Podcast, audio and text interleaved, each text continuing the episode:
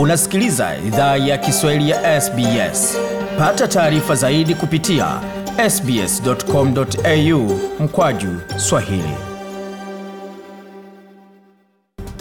Tungependa kuwashukuru wamiliki wa jadi wa ardhi tunaofanyia matangazo yetu.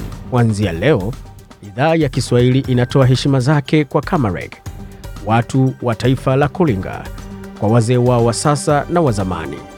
Pia kuanzia leo tuna wakubali wa Aboriginal na Torres Strait Islander ambao ni wamiliki wa jadi kutoka ardhi zote unaosikiliza matangazo haya. Waendelea kusikia idhaa Kiswahili ya SBS ukiwa na migodi migerano, tukiwakaribisha katika makala ya leo na tarehe 19 Aprili mwaka wa 2022 saa 12 kwa masaa mashariki ya Australia, tukiletea makala haya moja kwa moja kutoka studio zetu na mtandaoni, anwani ambayo ni sbs.com.au mkwaju swahili. Kuna mengi ambayo tumeandalia, lakini kabla ya yote tupate kionjo cha yale ambayo yako hapo mbele. Unajua, umoja ni nguvu siku zote, cha kwanza. Cha pili, tukiwa wengi, na maana tunaweza tukafanya biashara kiusalama, vitu vingi sana tunaweza tukafanya kwa pamoja. Kwa hiyo mimi nimefurahiwa sana, unaona, na ndugu zetu wa Kongo, kwa sababu wote ni kitu kimoja. Sisi Kongo asilimia kubwa wanaongea Kiswahili. Huyo ni Bwana Hamisi Kumbuka ambaye ni mmoja wa wafanyabiashara hapa nchini Australia pamoja na kufanya biashara kule barani Afrika vilevile, akizungumzia swala zima la Kongo karibishwa katika jumuiya ya Afrika Mashariki. Haya tutazungumza naye hapo baadaye, lakini kwa sasa tupate muktasari wa habari kwa yale ambayo tumeandalia.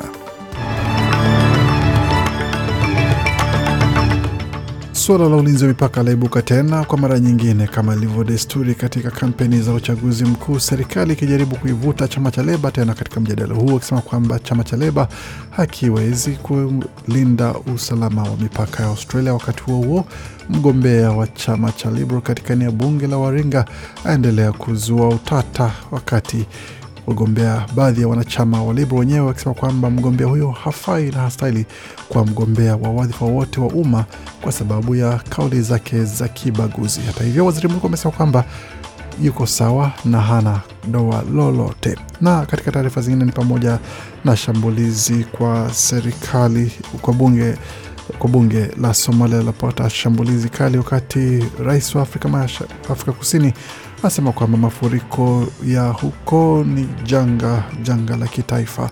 Yote hayo unaweza kupata katika taarifa ambayo tumeandalia pamoja na taarifa za michezo, ambapo Ashbati aingia katika gofu. Katika taarifa za NRL pia vichapo vyatolewa vilevile.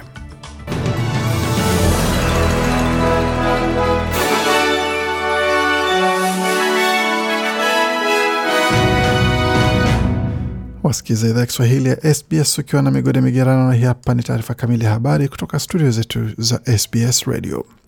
Chama cha Leba kimemshutumu waziri mkuu Scott Morrison kwa kutumia sera za waomba hifadhi kiudanganyifu katika kampeni ya uchaguzi mkuu wa shirikisho. Bwana Morrison jana Jumatatu tarehe 18 Aprili alijaribu kufufua tena mjadala dhidi ya chama cha Leba kuhusu sera za usalama wa mipaka kwa kushambulia mipango yake ya kufuta viza za ulinzi wa muda mfupi almaarufu TPV ambayo wanyima waomba hifadhi wanaokuja Australia kwa boti uhamisho wa kudumu.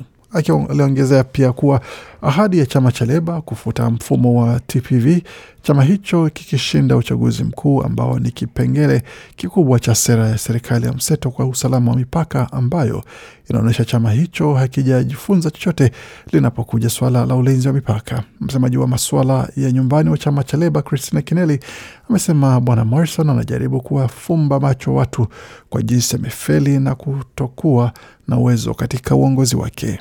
Understand this about temporary protection visas. Nobody's gone on one since Operation Sovereign Borders was introduced. Not one person. Bikineli Bikineli anasema hili, elewa hili kuhusu viza za ulinzi wa muda mfupi. Hakuna aliyetumia viza hiyo tangu Operation Sovereign Borders ilipowasilishwa. Hakuna hata mtu mmoja, kwa sababu mtu yeyote anayejaribu kuja Australia kwa boti anarejeshwa alikotoka au anatumwa Nauru na itakuwa hivyo chini ya serikali ya Leba. Ukijaribu kuja Australia kwa boti, hautaishi hapa, hautapata viza ya muda ya ulinzi au viza nyingine yeyote, alisisitiza B Kineli. Viza ya ulinzi ya muda zilipigwa marufuku na waziri mkuu wa chama cha Leba Kevin Rudd katika mwaka 2008 kabla ya kuwasilishwa tena na serikali ya mseto mwisho wa mwaka wa 2013. Tukiwa na taarifa zingine ambazo tumeandalia, migogoro ndani ya chama cha Liberal juu ya uchaguzi la Scott Morrison kwa mgombea wa eneo bunge la Waringa unaendelea, mwakazina wa New South Wales akisema mgombea huyo anapaswa vuliwa ugombea wake. Catherine Davis ameendelea kuvutia ukosoaji kwa machapisho yake katika mtandao wa kijamii yaliyofutwa, ambapo aliwaita watu wanaojitambua kwa jinsia ambayo hawakuzaliwa nayo kuwa wamekatwa viungo vya uzazi na kufanyiwa upasuaji. Waziri mkuu amekana wito wa kumvua ugombea Bi Davis akisema kwamba ana mengi ya kutoa na kuchangia na jamii. Ila mwakazina wa New South Wales Matt Kean ameeleza shirika la habari la ABC kuwa Bi Davis hastahili wania wadhifa wowote wa umma. Well, my view is that this person should be disendorsed because I do not believe she's fit for office. Describing Anasema maoni yangu ni kwamba mtu huyu anastahili vuliwa ugombea wake kwa sababu siamini anafaa kuwa kiongozi, akielezea siku ya kuvaa rangi ya zambarau ambayo ni siku ya kusherehekea ujumuishi na utofauti kwa lengo la kupunguza visa vya uonevu na kujiua miongoni mwa vijana ambao ni wapenzi wa jinsia moja. Alisema ni mbinu ya malezi. Alizua pia hoja ya Wanazi kuwashambulia watu wanaojitambua kwa jinsia ambayo hawakuzaliwa nayo, akilinganisha kesi moja kwa majaribio ya kujinyonga kwa maradhi ya kinyongo ya uongozi watatu wa Kinazi. Ni aibu kabisa, na alisema pia kuwa nusu ya wanaume wote wanaojitambua kwa jinsia ambayo hawakuzaliwa nayo ni wahalifu wa jinsia. Huo ni ubaguzi kamili, alisisitiza bwana Bwana Kin.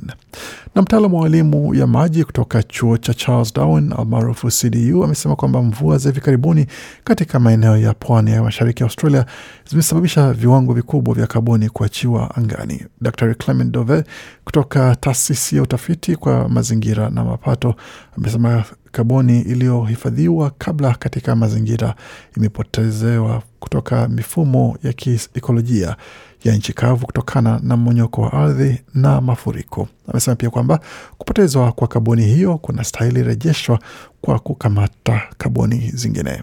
We don't really know the net effect of these floods on the carbon cycle because on one hand you do have Anasema hatujui madhara kamili ya mafuriko kwa mzunguko wa kaboni, kwa sababu kwa upande mmoja kuna kupoteza kwa kaboni kupitia mto, kwa upande mwingine pia kuna kuongezeka kwa kuyayushwa kwa, kwa maji hewani. Pia ni ongezeko la kaboni na uhaba, pia ongezeko la kaboni ambayo inahifadhiwa. Kwa hiyo utafiti unahitajika zaidi kuweza kuelewa kwa undani na kwa kina zaidi mapoteza ma, madhara ya ujumla kwa jinsi tukio hilo lilifanyika na cha kufanya kwa tukio hilo.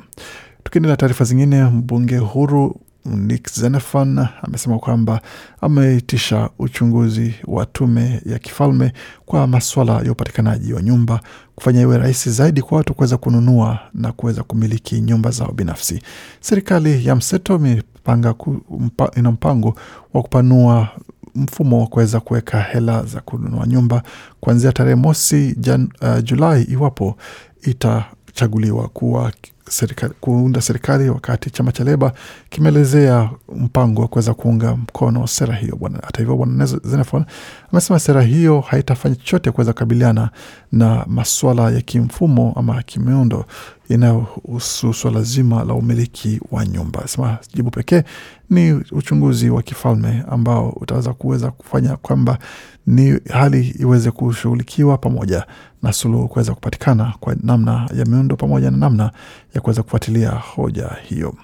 Katika taarifa zingine, watu kadhaa wamejeruhiwa katika shambulizi la mazinga, mizinga dhidi ya bunge la Somalia wakati wabunge walikuwa wakikutana kwa mara ya pili tangu walipoapishwa wiki iliyopita. Hakuna mbunge aliyejeruhiwa katika shambulizi hilo dhidi ya jengo lenye ulinzi mkali sana mjini Mogadishu na ambalo kundi la kigaidi la Al-Shabab limedai kutekeleza.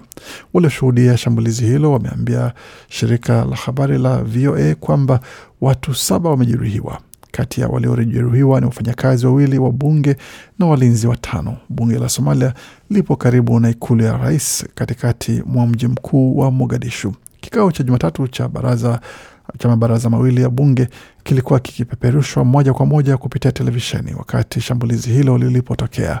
Wabunge waliambiwa wabaki ndani ya bunge wakati shambulizi hilo lilipotokea. Wabunge walikuwa wakijadiliana kuhusu tarehe ya kumchagua spika wa mabaraza mawili ya bunge kabla ya kumchagua rais. Kikao hicho cha bunge kimekubaliana kumchagua spika wa baraza dogo hapo Aprili tarehe 26 huku wa baraza kuu akipangiwa kuchaguliwa Aprili 27 na baadaye kuandaliwa uchaguzi wa rais baada ya mfungo wa Ramadan. Na rais wa Afrika Kusini Cyril Ramaphosa Jumatatu ametangaza kuwa mafuriko mabaya yanayolikumba taifa hilo ni janga la kitaifa na kuonya kwamba ukarabati wa huduma za misingi utachukua muda mrefu. Rais Ramaphosa amesema hayo katika hotuba kupitia runinga ya taifa, sema kwamba hili ni janga la kibinadamu ambalo linahitaji juhudi kubwa na za haraka za kutoa msaada. Maisha, afya na ustawi wa maelfu ya watu bado vipo hatarini, aliongezea. Ramaphosa alisema kwamba bandari ya Durban ambayo ni mojawapo ya vituo vikubwa na vyenye shughuli nyingi za meli na ambayo ni muhimu kwa uchumi wa nchi imeathirika vibaya. Watu 443 wamefariki, 48 hawajulikani walipo kando na mji wa pwani ya mashariki wa Durban, rais aliongezea. Aliongezea pia kuwa bado ni tatizo kufika kwenye baadhi ya maeneo yaliyoharibiwa vibaya zikiwemo shule 16 ambazo zimeteketea kabisa. Hali ya janga sawa na hatua zilizowekwa kupambana na janga la uviko 19 inahitaji uwezo wa kifedha wa ziada kusaidia katika ukarabati wa vilivyoharibika, waliongezea hapo na kamishna kamishna wa haki za binadamu katika serikali ya Ujerumani Louis Amsberg ametaka wakimbizi wanaoingia Ujerumani kutoka mataifa kama Afghanistan na Siria wapewe haki sawa na wakimbizi wanaotokea Ukraine.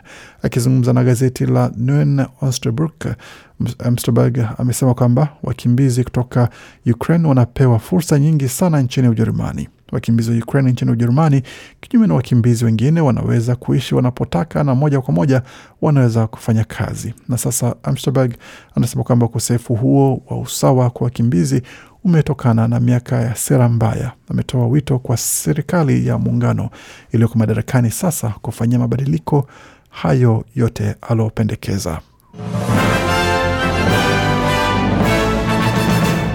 Waendelea kusikia idhaa Kiswahili ya SBS ukiwa na migode migerano, tukielekea moja kwa moja katika taarifa za michezo, tukianzia katika mchezo ama mchezaji aliyekuwa nambari moja zamani wa tenis Ash Barty ambaye ametia saini kuweza kushiriki katika tukio la gofu kule Marekani baada ya mwaka huu. Mchezaji huyo mwenye miaka ishirini na tano alitangaza ali, ali mwezi uliopita kwamba anastaafu kutoka tenis ya kulipwa na kuweza kufanya kushiriki katika masuala mengine, lakini hata hivyo ataongoza ataongoza katika mchezo wa Icon Series ambao utakuwa kule New Jersey mwezi ujao, kwa mradhi mwezi wa sita.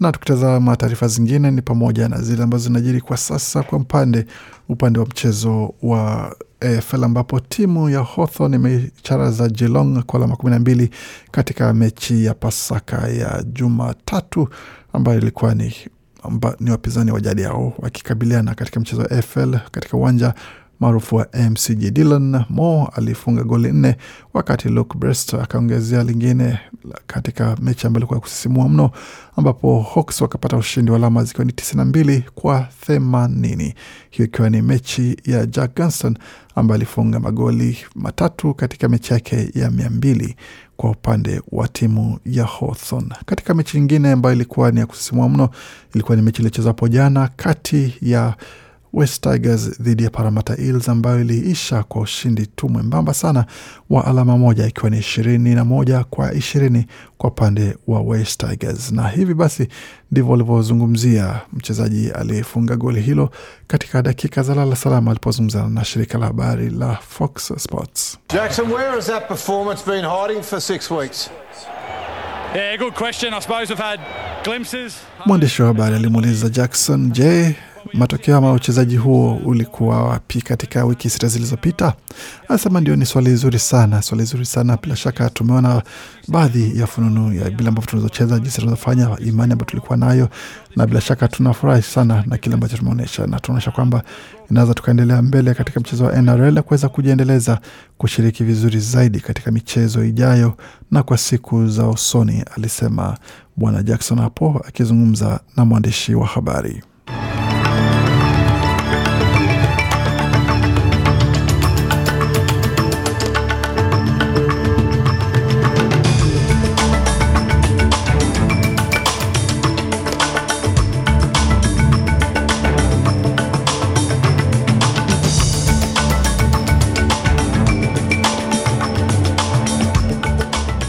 Nam, tukitazama hali ilivyo katika ubadilishaji wa fedha kwa sasa, dola moja ya Australia ya Marekani ni sawa na dola moja na senti 31 za Australia, dola moja Marekani hapo, na dola moja Australia sawa na faranga 1490 za Burundi, wakati dola moja Australia ni sawa na faranga 1479 na senti 17 za Congo, wakati dola moja ya Australia sawa na faranga 753 za Rwanda, na dola moja Australia sawa na faranga na shilingi kwa mradhi 2603 za Uganda, dola moja Australia sawa na shilingi 85 na senti 45 za Kenya, wakati dola moja ya Australia ni sawa na shilingi 1716 senti 19 za Tanzania. Tukitazama hali ilivyo katika utabiri wa hali ya hewa mjini mjini Adelaide kwa sasa nyuzi joto ni 16.8, wakati mjini Brisbane ni 22.4, Canberra zikiwa ni 13.6, Darwin ni 31.6, wakati Hobart ni 12 na pakiwepo pia manyunyu hapo baadaye kidogo,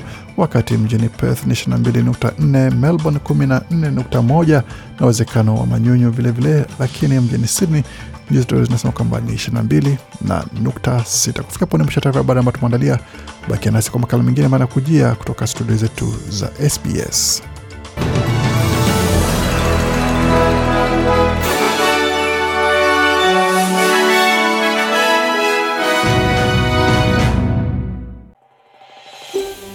Je, unataka kusikiliza taarifa zingine kama hizi? Sikiliza zilizorekodiwa kwenye Apple, Google, Spotify au popote pale unapozipata.